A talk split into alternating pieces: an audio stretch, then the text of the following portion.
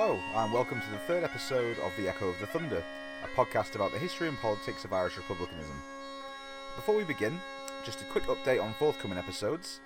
Yesterday was the 50th anniversary of the killing of official IRA staff captain Joe McCann, as he fled an RUC arrest unarmed.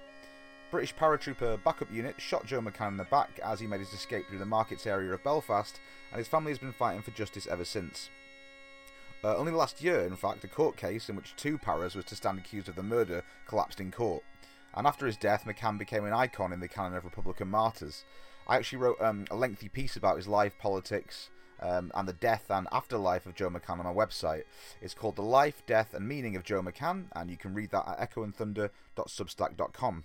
I'm also going to be providing an audio-only special bonus episode of the podcast that's going to be exclusively for Patreon subscribers, and that's actually going to be me reading out that article in full for those that maybe don't have the attention span or time to sit and read a full long read. So that'll be released for Patreon subscribers only between now and the release of our next episode, so do look out for that. I'm also really happy to announce that the next episode will be myself and Brian Hanley discussing Joe McCann, the early years of the Troubles, the IRA and Sinn Féin splits of 1969 and 1970, and the state of republicanism in general in the early years of the conflict. Brian, as I'm sure many of you will know from his appearances on various different podcasts and his writing, is an associate professor of modern history at Trinity College Dublin, and the author of what is, in my estimation and the estimation of many other Irish history scholars, a real classic of Irish history writing, which is The Lost Revolution, the story of the official IRA and the Workers' Party. So again, keep an eye out for that too, because I promise you, you'll not want to miss that. For today's episode, though, I thought it would be appropriate, given that last week marked the anniversary of the founding of the Second Spanish Republic, and this Easter weekend, Irish Republicans will be conducting their annual commemorations of the Easter Rising, to welcome Uma Arruga i López to the show. Uma is a fellow contributor to Red Pepper and Jacobin magazine, and is a Catalan writer and historian whose undergraduate thesis focused on Irish involvement in the Spanish Civil War, which is also the topic of today's discussion. Uma is currently completing an MA focusing on conflict and war studies, and she's also written articles on the 1936 Socialist Olympics for Red Pepper and a further piece on Irish involvement in the International Brigades in Spain for Peace, Land and Bread magazine. I think having Uma on today and Brian in the next show is probably a pretty good summation of what my policy is going to be with contributors for this podcast as we move forward. As well as established names within the academic study of Irish history, I also want to give a platform to younger writers and historians who are just starting out in terms of their research and their ideas, and hopefully I'd also like to broaden this focus to include the voices of activists, former combatants and prisoners of war, and as many voices from within the Republican community itself as I can manage. I've got some plans afoot at the minute on that front, and I'll let you know all about that as soon as they're finalised. Until then, be sure to subscribe to the Patreon to support the show. You can do that at paypal.com/Daniel Baker, and you can also support the show by subscribing to the Substack blog that I mentioned previously at echoandthunder.substack.com. That's where all my writing and blog posts, as well as the episodes of this podcast, live. And as of today, all the episodes will be going out on all the major podcast platforms as well.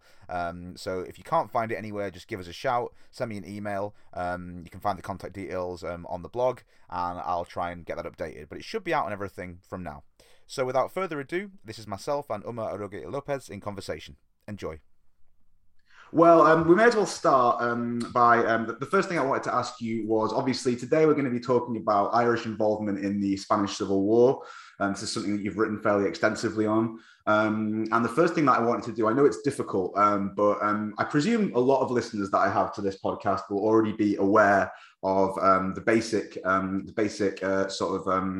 background to the Spanish Civil War, but if you could maybe just give us an overview, a brief overview of the background to the Spanish Civil War, why the conflict breaks out, and a little bit of context for the start of the war in general.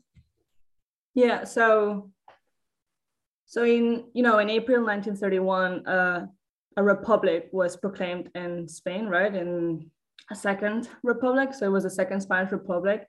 The king had to leave, etc., etc. And obviously not everybody was happy with that, especially when, the more leftist or progressive government started to introduce or try to introduce some reforms that would take away some rights from, for example, the church or big landowners or, richer people.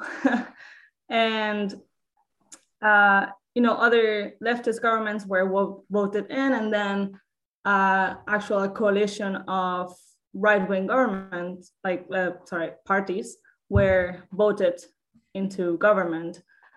That's when the political climate kind of started to change and everything was more polarized. So, you know, anarchists or the left became more radical, and also the right became way more radical as well.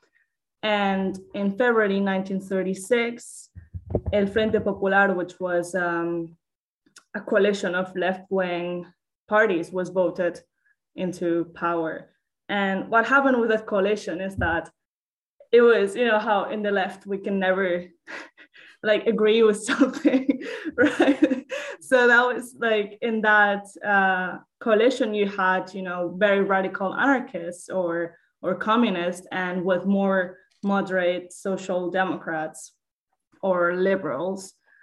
But even then, the right-wing part of society, or, you know, far-right part of society, wasn't happy with that. And I can't, like, this part of the army, the Spanish army, started a conspiracy, started talking about overthrowing this government, especially because they also wanted to, this group was also like, they couldn't agree really what they actually wanted, because some of them were just straight up fascists and they wanted to implement a fascist government, but some of them simply didn't want a leftist government. Others wanted to put the king back in power, etc., etc. But the main goal was to overthrow this this government, right? So Franco, who would be the leader of this group of people, at first wasn't even involved in that, which is pretty interesting considering how he, you know, ended up being the dictator of Spain. But at first he wasn't really involved with that. But after, you know, anarchists started assassinating politicians, right-wing politicians, which, by the way, obviously the fascists were also assassinating politicians. It's not like, but he saw that and was like, okay, I'm in. And then on the 17th of July, 1936, the coup d'etat started. So it started in like the African colonies of Spain, which are in the north of Africa and Morocco. That's where Franco was, because he was a key player in this, because he had control over the colonial army of Africa, who were basically elite fighters, especially the white soldiers that had been fighting the colonial wars, because they had been trained in such like, you know, dehumanizing wars, and they were very brutal, very, very brutal. So they really needed those people. And the coup d'etat started there. It was immediately successful. And then on the 18th of July, 1936, it started in the peninsula, in the Spanish peninsula. And what happened was that they actually thought it would be successful. So they didn't want a war, a civil war. They truly believed that it would be immediately successful, and that they would just, you know, be able to take over, change the government, do whatever they wanted. But they didn't want a war. But turns out that, you know, the reaction was more fierce than they actually anticipated. And that's when the Spanish Civil War actually started. Yeah. I mean, there's a few things that's brought up there that I want to touch on. And one thing that always strikes me in terms of the public knowledge of the conflict outside of Spain anyway, is the absolute brutality of the fascist forces when they are suppressing, every locale that they go into. I mean, the march up from the south is one of the most horrific examples of this. You know, whole entire towns are subjected to this, complete brutalization, you know, women being forced to drink castor oil, having their heads shaved, paraded through the streets, men being lined up and shot. There's this weird thing, I think, outside of Spain, where we almost have this like preposterous kind of hierarchy of dictators, and it's, you know, Hitler, Mussolini, and then Franco's kind of down here. He wasn't that bad, you know? Which anyone who studied this for even you know, just a few moments can see is nonsense. But I think if we could talk a little bit as well about, this is something that Paul Preston writes a lot about, to give people an idea of the sort of fascist ideology when it came to targeting those to the left of center, you know, everything from mild liberals towards, like, you know, socialists, anarchists and communists. There is something embedded within, or becomes embedded within, Spanish fascism, which is this idea of, like, the red gene. You know, this idea that there is almost like a biological kind of component to this, and that, you know, the working class Spanish people are turned towards this red gene by a biological imperative. That's this Judeo-Bolshevik conspiracy. So I don't know if you can maybe talk a little bit about that before we move on to the specifics of the Irish involvement. Yeah, so I actually for one of my classes this last semester, it was called Colonial Violence. I actually wrote an essay on, like, the colonial aspect of the Spanish Civil War, which obviously wasn't a colonial war, but because of the fact that Franco was the leader of the colonial army, it did kind of have a colonial aspect. And because of the whole thing with, like, the Reds, the Red Gene, the other, like, you know, they are subhuman, they're worse than us. And, but yeah, the repression was brutal. And during the Civil War, and obviously after as well. And the fact that, you know, for example, Mola, General Mola, which was one of the, main officers in the conflict with Queipo de Llano and Franco, and Mola was the one that carried out the brutal assassinations in the north, while, you know, Queipo de Llano was in the south. And Mola would say in his speeches, like, you know, we must sow terror. We must showcase the sense of dominance by eliminating those who do not think like us, you know, without hesitation. And Paul Preston quotes that a lot in his books, and especially in The Spanish Holocaust, which I really enjoyed. And I think it truly does showcase how horrible it was. And I remember this German professor I had, who was really upset that the book was called The Spanish Holocaust. Yeah, I know. He was really upset about that, but also, like, we did a presentation in his class about the different kind of violences in the Spanish Civil War, how, the left, the violence carried out by the left was more sporadic, was more, random in a way, and it was, you know, the elites of the left were like, please don't do that, while in the right it was completely opposite. It was encouraged and it was systematic. And when we talked about the victims of that systematic violence of the right, or of Franco's side, my professor was like, oh, but that's not that much. Oh, but, you know, more German soldiers died in, like I said, in Stalingrad. And I was like, oh, yeah. And I mean, that's a really good example, I think, of this kind of bizarre hierarchy that we give these things. I mean, I think it's understandable on one level, because of course, you know, we have the Holocaust to associate with the Nazis and the industrialized slaughter of, you know, an entire people. So I can understand it in a sense, but I think it's really vital that people understand just how brutal Franco was and just how brutal the nationalists were. So thank you for that. So we've established a little bit about the outbreak of the war. So let's get to the sort of crux of what we're going to be talking about today, which is Irish involvement. So what's the reaction like in Ireland to the outbreak of the Civil War? And maybe it might help, I don't know, to break it down into, you know, the reaction of the establishment, the church, the media, and then maybe the popular response as well. Yeah, so one of the main things that the right, or, you know, Franco's side, but at first it wasn't Franco's side. When it started, he did establish himself as head of state on the 1st of October, 1936. So when it started, he wasn't like the leader. But when news reached Ireland, the thing is that Franco was a Catholic. That was his whole thing, right? So that's why his fascism is a bit different than that of Mussolini or Hitler, because he was really supported by the church and one of his main things was that he was a Catholic. So of course, Ireland was and still is mainly a Catholic society.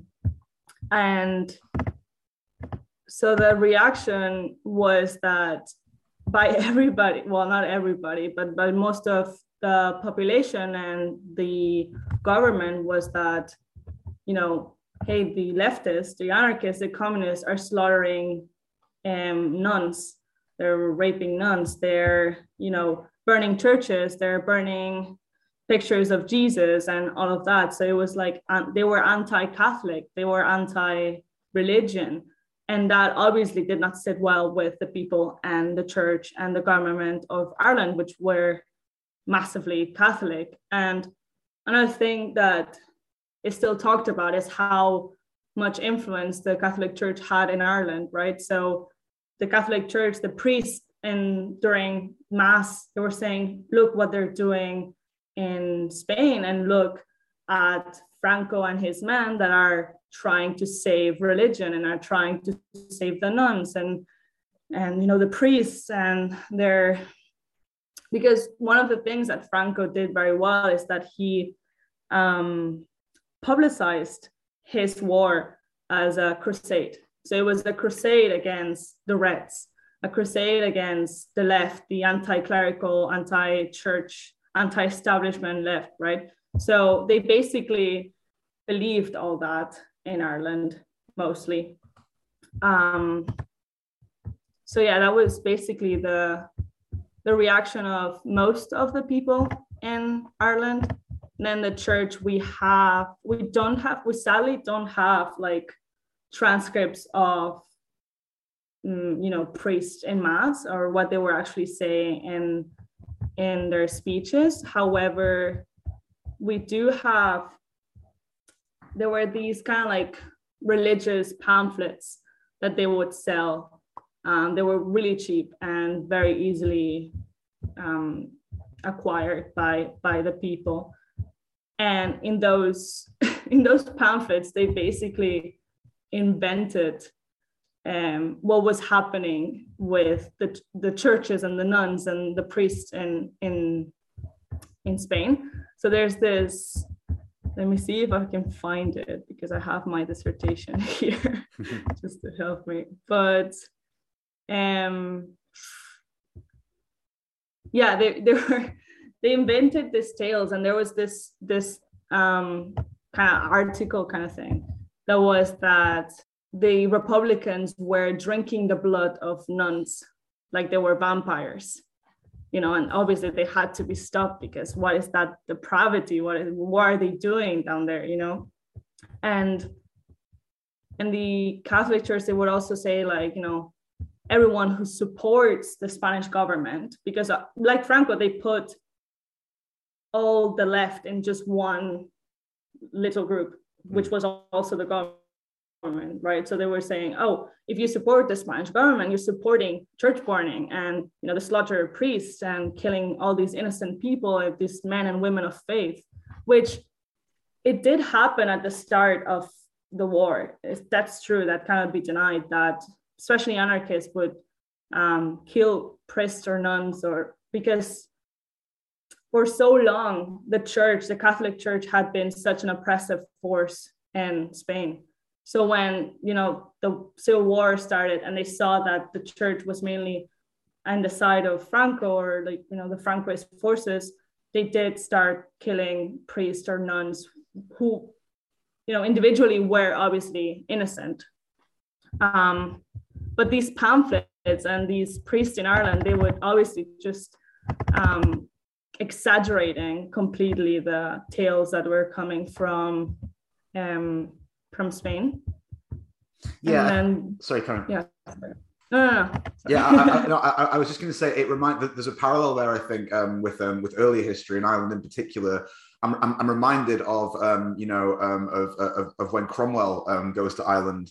And, you know, part of the justification for massacres like Drogheda and things like that are these pamphlets that are being put out by, you know, these quite quite extreme anti-Catholic sort of organisations within England at the time, saying that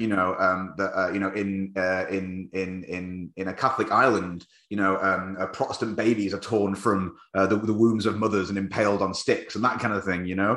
So there's obviously a kind of a pretty horrific a parallel there, yeah.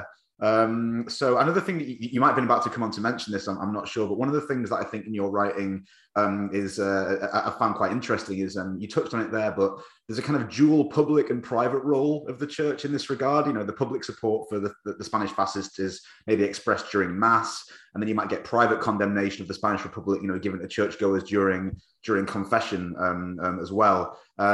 So I don't know if you want to maybe mention something a bit more about that, or yeah, so. When Eoin O'Duffy started recruiting men to go fight for Franco in Spain, priests were, there's testimonies of some of the men who went to Spain that said that, you know, priests would encourage them during confession to go to Spain to help the church and to, you know, fight against the Republic, because that would be an amazing way to atone for their sins, because they would definitely then go to, you know, if they were there literally fighting for the church, then they would definitely go to heaven if they happened to die. But they definitely paid, like, they had a really important role in that, for sure. Definitely. I mean, people today might, you know, people in sort of like slightly more sort of secularized sort of countries or traditions might find that almost laughable, you know, these days. But it's important, like you said, to remember the absolute hold that the Catholic Church had on the social and cultural life of so many people in Ireland at that time. So before we come on to the formation of the Connolly Column and the Irish anti-fascist involvement in Spain, we've mentioned there briefly Eoin O'Duffy. So let's briefly address the formation of the Irish Brigade under his leadership, because they're a product of O'Duffy. You know, by this point in his life, O'Duffy is a committed fascist, I would say. He's, you know, a convinced proponent of fascism. He's first joined the Irish Volunteers in 1917. You know, he becomes he rises to the directorship of the army in around I think March of 1921, you know, he's made the commander of the IRA's 2nd Northern Division. He's done all these things, you know. By 1922, he's even the Garda commissioner. And then by 1933, he's founded something called the Army Comrades Association, fully embraced this fascist politics, and he founded the Blue Shirts. And then also finds time to be one of the joint founders of Fine Gael before he leaves for Spain. So that's O'Duffy, but what kind of rank and file members is O'Duffy attracting to the Irish Brigade, and what are their politics? Right, so that's a very difficult question, actually. Yeah, it's a big one. It's a big one. No, because that was one of the points of my dissertation, right? Because when I found out that more Irishmen had fought for Franco than against Franco in the Spanish Civil War, I was like, okay, you know, why? And were they all fascist, or why did they go there? So a few of them were obviously fascist, but I would say mainly they were Catholic, right? So, you know, all fascists are Catholic, but not all Catholics are fascist. That's mainly what I found, because, you know, in my research, I even found a guy from Dublin. I forgot his name. I don't even think his name is actually mentioned, but he was actually, you know, a socialist. And he was a socialist, but he was such a Catholic that he felt that he had to go there and fight for the church, because that was basically what they were sold. It was for the church. It wasn't for fascism. It wasn't for Franco himself. It was for the church, even though obviously Eoin O'Duffy was a fascist, and he obviously wanted Franco to win because Franco was a fascist. But the men that went with him, I would say mainly they were Catholic, most of them. And then others then maybe were just, you know, apolitical or whatever. But, you know. Because I mean, in your writing, you sort of mentioned that O'Duffy specifically tried to appeal to the faith of his recruits, you know, and the political sort of aspect of it was kind of subsumed in many ways by faith. I mean, I suppose, you know, there's a certain reading of the relationship between politics and religion that states that they're essentially inseparable from each other. But, so what he's doing there is kind of, he's obviously drawing on some kind of distinction. And like you say, if someone's going over there to fight with O'Duffy, that's, a self-proclaimed socialist, that is interesting and shows you again, like the primacy of religion there. Yeah. So famously, or somewhat infamously, the Irish Brigade's contributions when they get to Spain are negligible, to say the least. My understanding of this is that they scarcely see any actual fighting. They're plagued by kind of, a drunkenness. They're disorganized. I believe O'Duffy actually, basically when he was sort of negotiating for them to come over with Spanish fascist leadership, he essentially oversold them. He said these men were much more experienced than they were. He said they were much more sort of used to, fighting this kind of war than they were. And that wasn't really the case. So tell us a little bit about what the Irish Brigade's contributions to the nationalist fascist forces were in Spain. So nothing. I mean, well, first of all, Franco didn't even like Eoin O'Duffy, which was really funny, like reading about it. It was just, yeah. So Eoin O'Duffy, he traveled to Spain to talk to Franco about these amazing, really brave Irish soldiers that he was bringing over. And then Franco didn't even meet with him. It was Mola. And then when they actually met, Franco was just like, yeah, sure. Okay, cool. Just come. Like, we need all the help that we can get. Just come here. But Mola also didn't like O'Duffy at all. And then Mola said that, they should fight with the requetés, who were like this Carlist soldiers, which the Carlists were super Catholic soldiers that wanted this specific king to be king, not like the Bourbon that we have now. But so, because it was like, they're all Catholic, they're really Catholic, they will get along and they can share that ideology. And even though obviously Mola was also a Catholic, but the Carlists are known for really, really, dying for God and all of that. But then Franco said that it was better if they were with his army, like the African army, colonial army, which was the biggest mistake, because the African army, as I said, they were elite soldiers. They were very, very brutal and very, very brave as well, because they had been trained, during colonial wars, they had been trained to die for Spain no matter what, because they could do whatever, they could be as brutal as they wanted. But because they were dying for Spain, they would still go to heaven. So they were really, really brutal, really elite forces. And then obviously, Eoin O'Duffy's men were just not at all. They had never trained. Some of them maybe were veterans of the Irish Civil War, but, it was a totally different style of fighting. It wasn't the same at all. So their contribution was basically none. They were, while they were in their base, they would just get drunk, really, really drunk on, Spanish wine. And what I thought was really funny was that, when I was doing research, apparently the Spanish locals were really shocked at how much these people drank, because they were supposed to be Catholics, right? And Catholics shouldn't be drinking this much and behaving like that. And they were really shocked at what they were seeing, because they were also Catholics, right?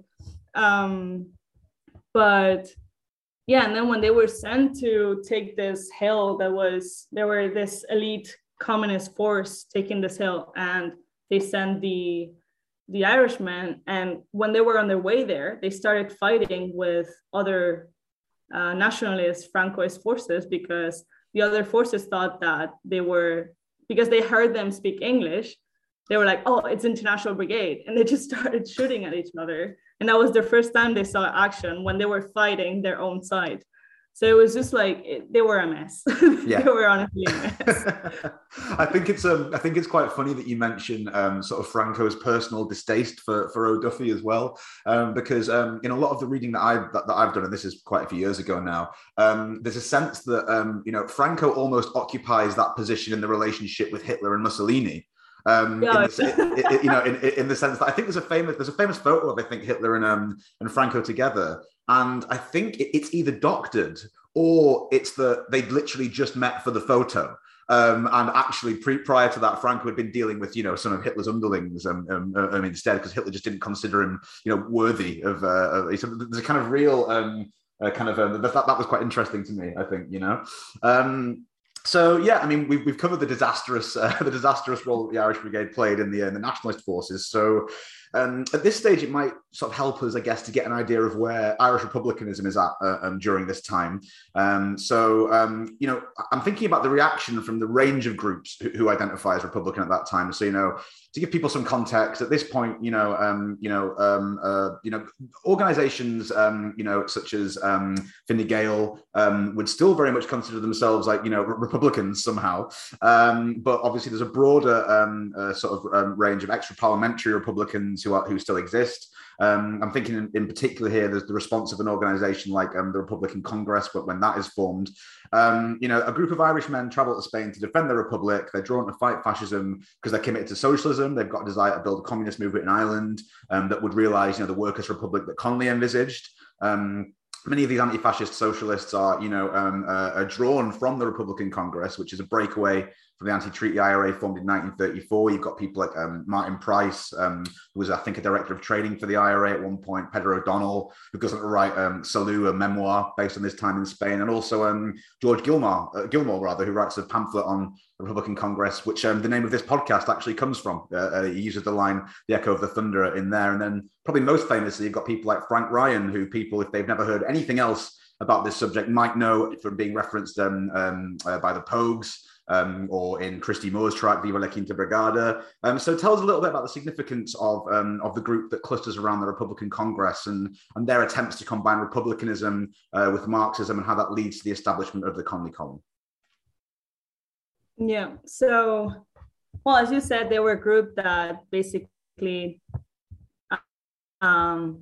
departed from the anti-treaty IRA, right? Because they believed that they wanted to create a kind of IRA that truly followed James Connolly's Marxist ideals, and to establish an actual, you know, Marxist republic or a communist republic. And so they were working closely with the Communist Party of Ireland, you know, with Sean Murray, with Bill Gannon as well. And what I find interesting is that obviously they knew about the Spanish Civil War and what was going on there, but what really pushed them to go there was Bill Scott. So Bill Scott was a communist, and he was in Spain he was in Barcelona, in fact, when the coup d'etat happened, the alzamiento happened, because he wanted to see the popular Olympics that were going to take place in Barcelona, and they never took place because of the coup d'etat. And he was there when that happened, and he immediately joined the fight against the rebels.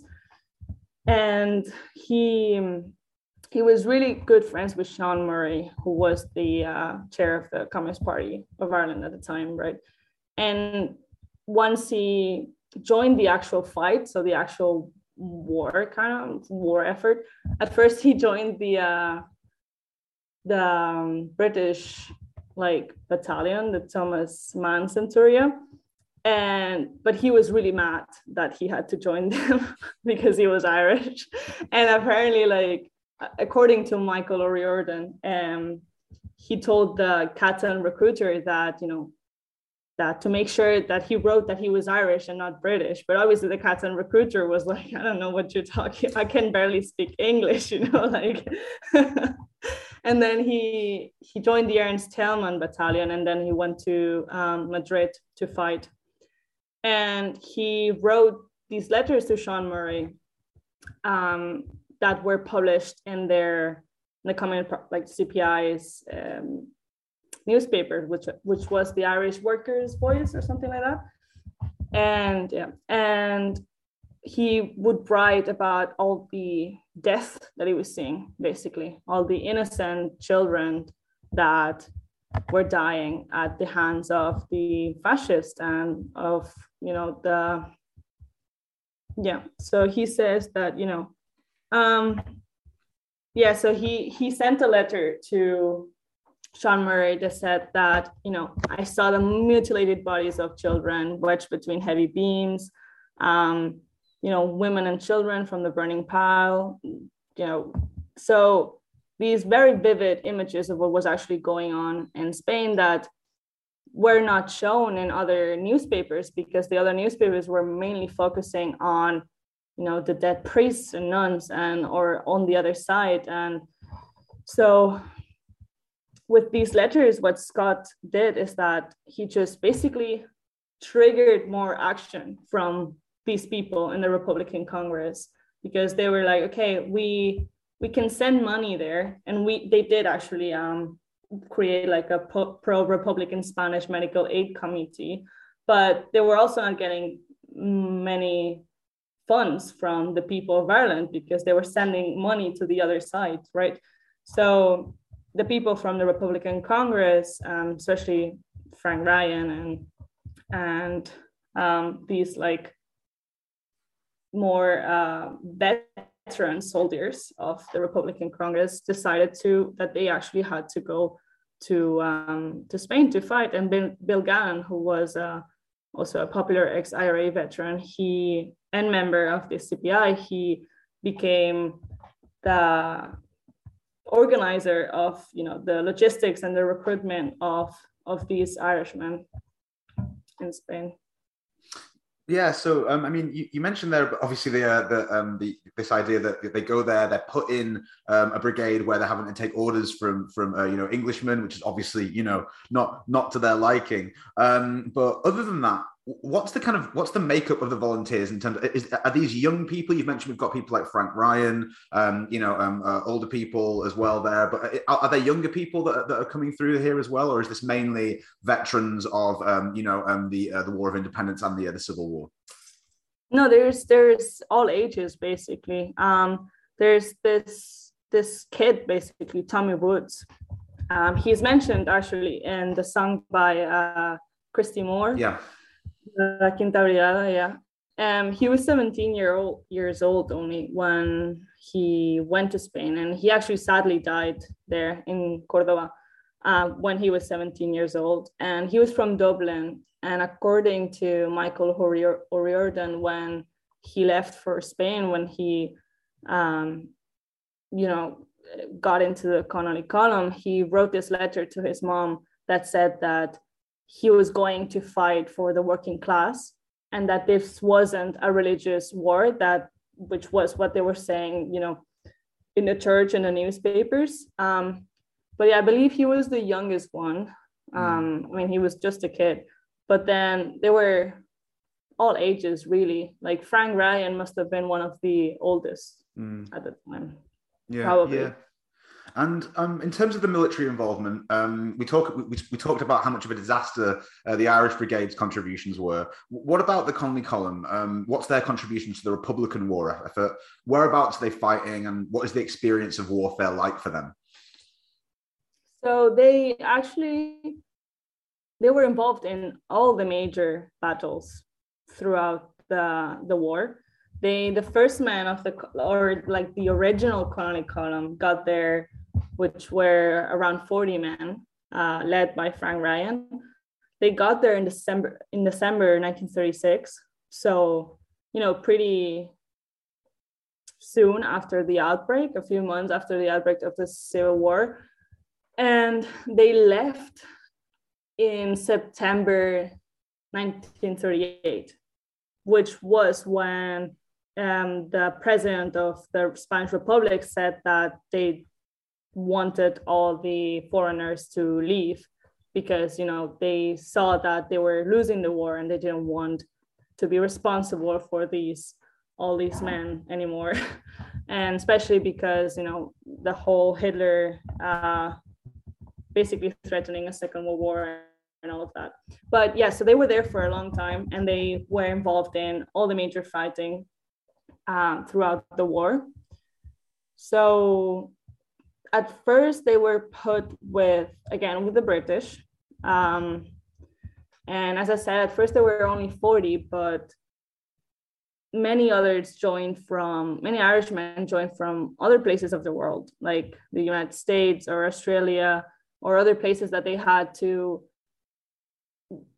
leave to because, you know, maybe political reasons because of the Irish Civil War, or even, you know, just for work or something like that. But they were still, you know, first generation Irishmen that went back to, went to Spain for this. Okay, so let me see, because they were involved in so much. Yeah.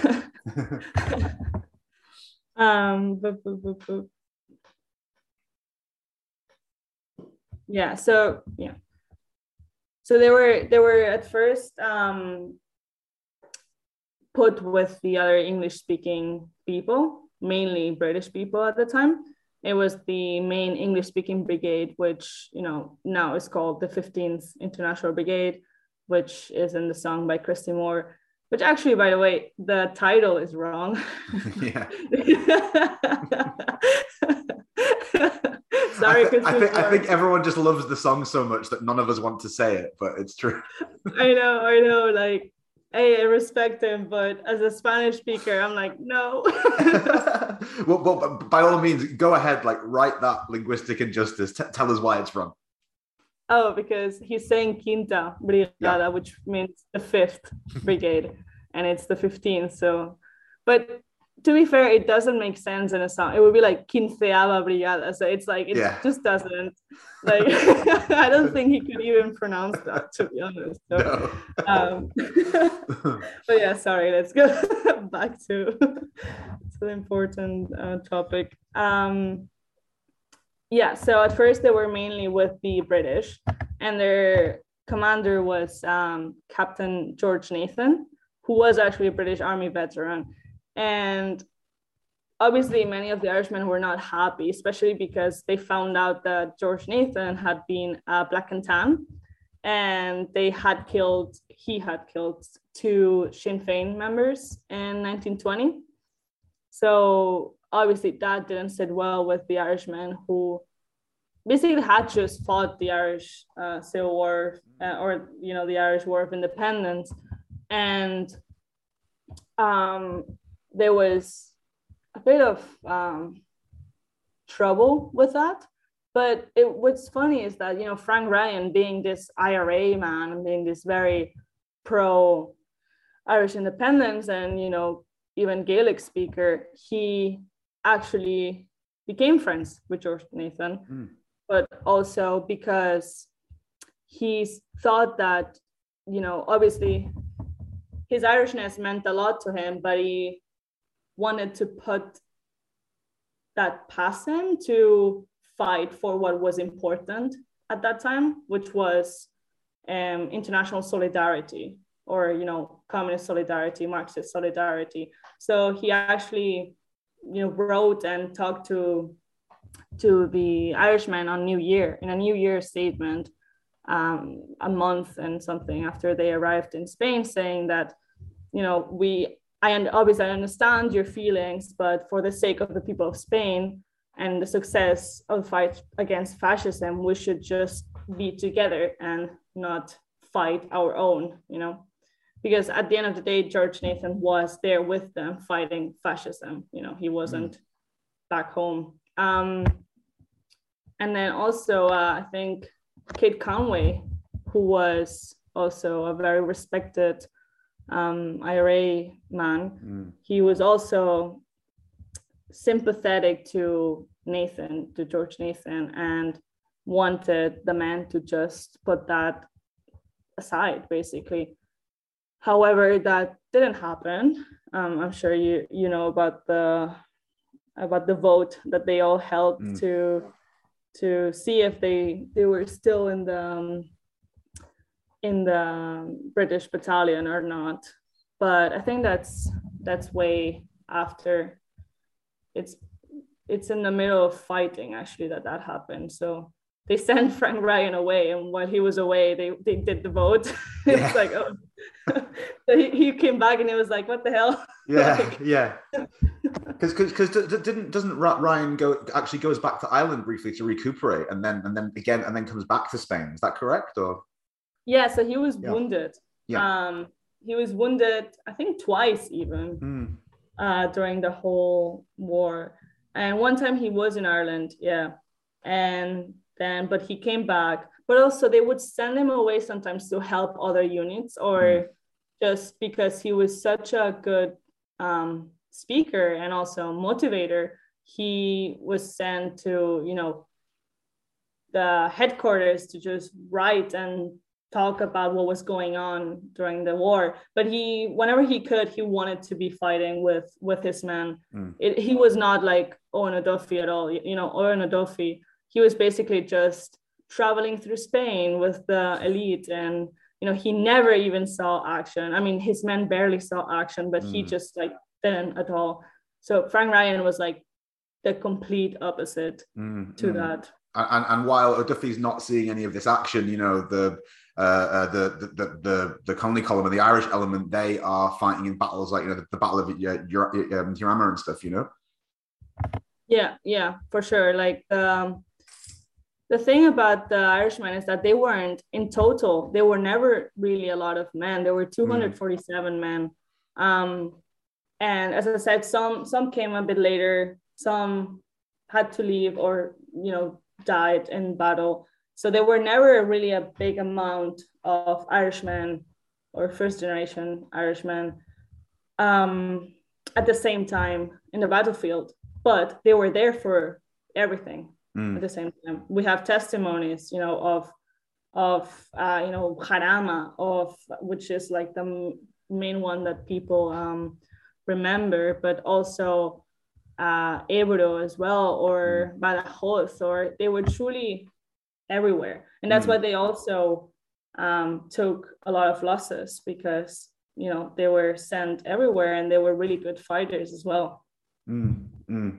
So we've got about 15 minutes left, so I've got maybe two or three questions I'm going to try and fit in here but before the end. So let's talk. We've mentioned Frank Ryan a lot. He's undoubtedly one of the most captivating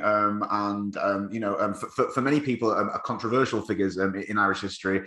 Not speaking for myself there, I think he's pretty straightforwardly heroic. There are those who would disagree, and that's largely because about what happens to him at the end of the war. So let's talk about his fate here. So he's captured by Franco's Franco's Italian fascist allies capture him.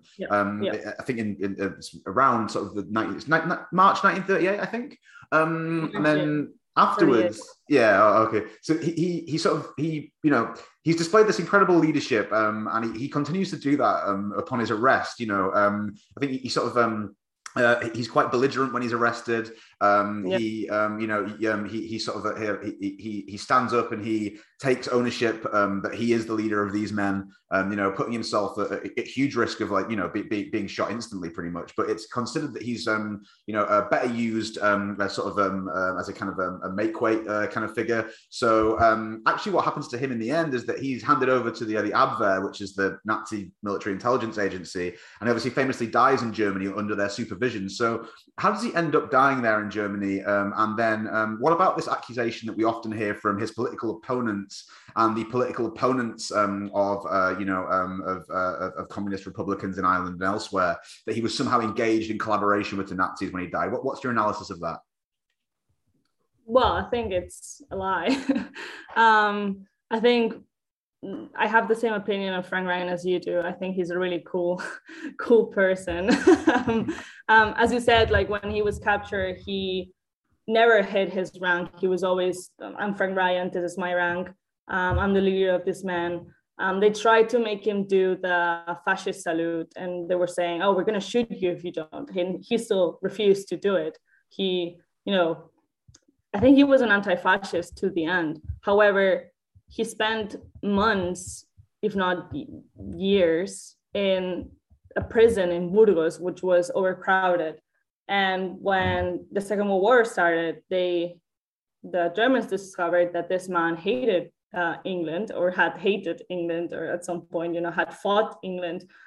So they tried to make him work for them. However, you know, in my research, I didn't find anything that proved that he had actually collaborated with the Abwehr, or that he had, you know, given them any information on England or Ireland or whatever that it was.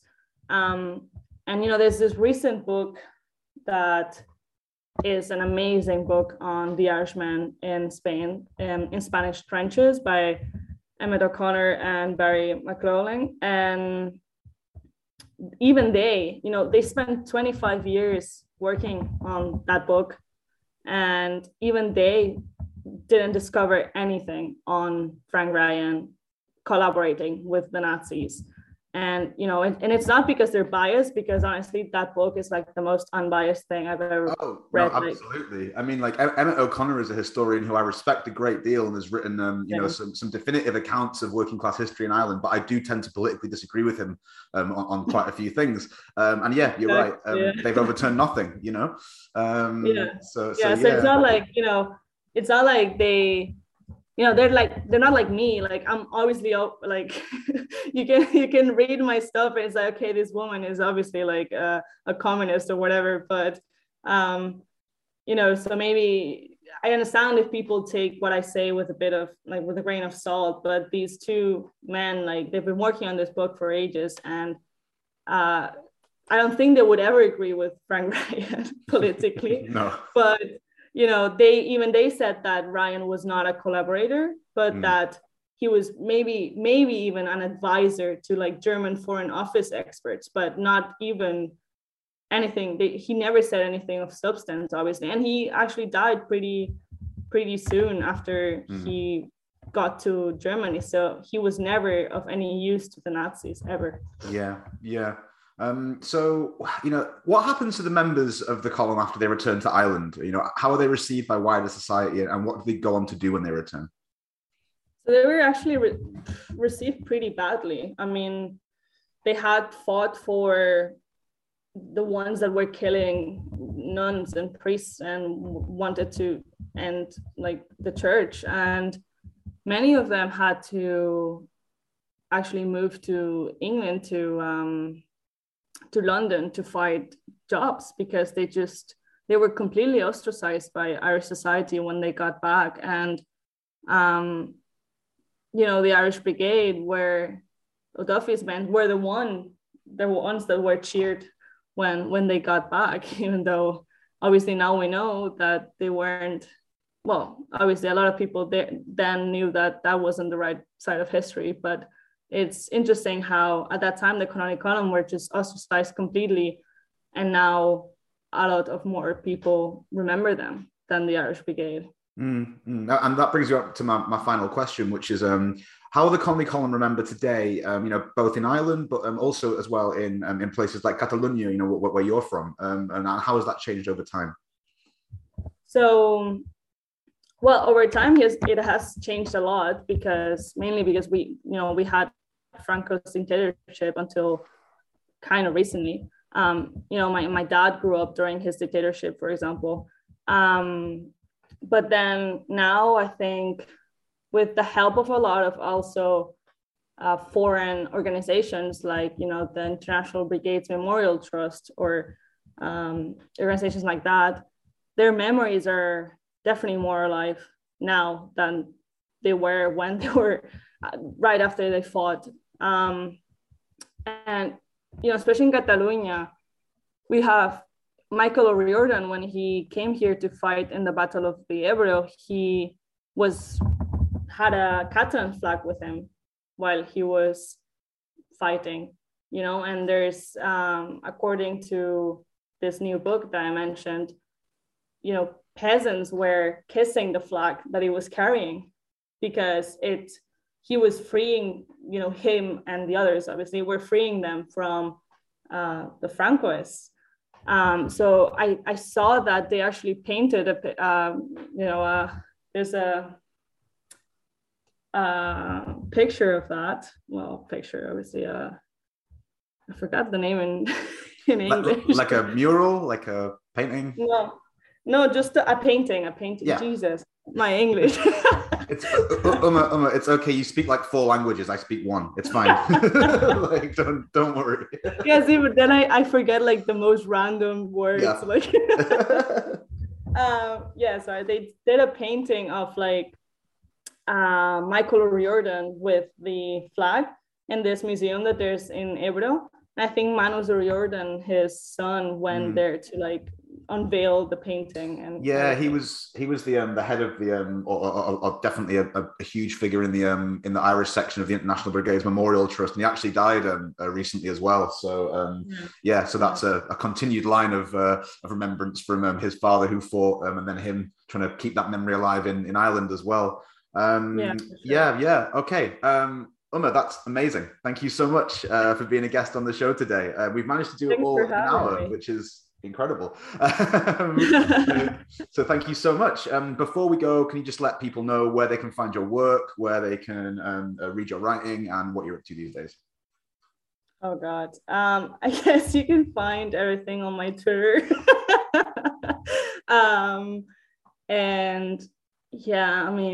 Right now I'm not really writing anything because I'm writing my thesis. So I guess stay tuned for that when I actually manage to complete it at some point. I guess just my Twitter, really. I don't have anything else to plug. Yeah, that's all right. What's your at on Twitter? Oh, it's Uma Wrinkle, but without the vowels and wrinkle. Because my last name is Arruga, which means wrinkle in Spanish. So. Oh, I didn't even know that. Okay, awesome. Yeah. I wondered why that was your Twitter name, and now I get it. Okay, awesome. Yeah. All right. Well, thank you again so much for your time today. That's amazing. Thank you, Uma. Oh, thanks for having me. It was great. And 10 years before I saw the light of morning, the comradeship of heroes was living. From every corner of the world came sailing the 15th International Brigade. They came to stand beside the Spanish people to try and stem the rising fascist tide. Franco's allies were the powerful and wealthy. Frank Ryan's men came from the other side. Even the olives were bleeding as the battle for Madrid thundered on. The root and love against the force of evil, brotherhood against the fascist land. Viva la Quinta Brigada. No Adelante is the crying on the hillside. Let us remember them tonight. Bob Hillard was a Church of Ireland pastor. From Killarney crossed the Pyrenees he came. From there he came a brave young Christian brother. Side by side they fought and died in Spain. Tommy Woods at 17 died in Cordoba. With the Fianna he learned to hold a gun.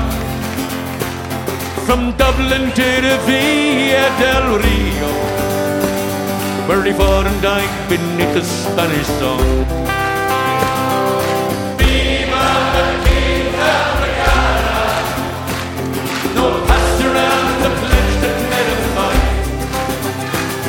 Adelante is the crier on the hillside. Let us remember them tonight. Many Irishmen heard the call of Franco, joined Hitler, Mussolini too. The propaganda from the pulpit and newspaper Eoin O'Duffy to gather up his crew. and the word came from the church, support the Nazis. Then at last they failed again, but the bishops blessed the blue shirts down in Galway as they sail beneath the swastika to Spain. Viva la Quinta Brigada, no pass around the pledge that they'll fight.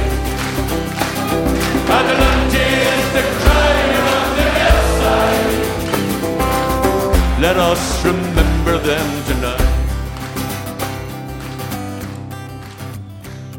This song is a tribute to Frank Ryan. It's Conway and Dinny Cody too, Peter Daly, Charlie Reagan and Hugh Bonner. Though many died, I can but name a few: Danny Boyle, Blizzard Brown and Charlie Donnelly, Liam Tomlinson and Jim Straney from Shortstrand, Jack Nalty, Tommy Patton and Frank Conroy, Jim Foley, Tony Fox and Dick O'Neill. Viva la Quinta Brigada, no pastor on the pledge that made it mine. Adelante is the crier on the hillside. Let us remember them tonight. Viva la Quinta Brigada.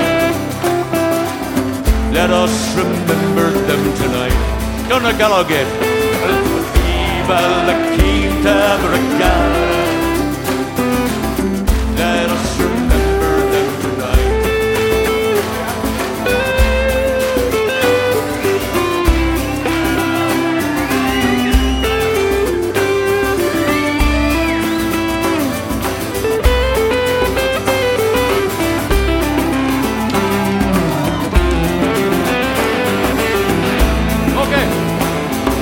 Viva la Quinta Brigada.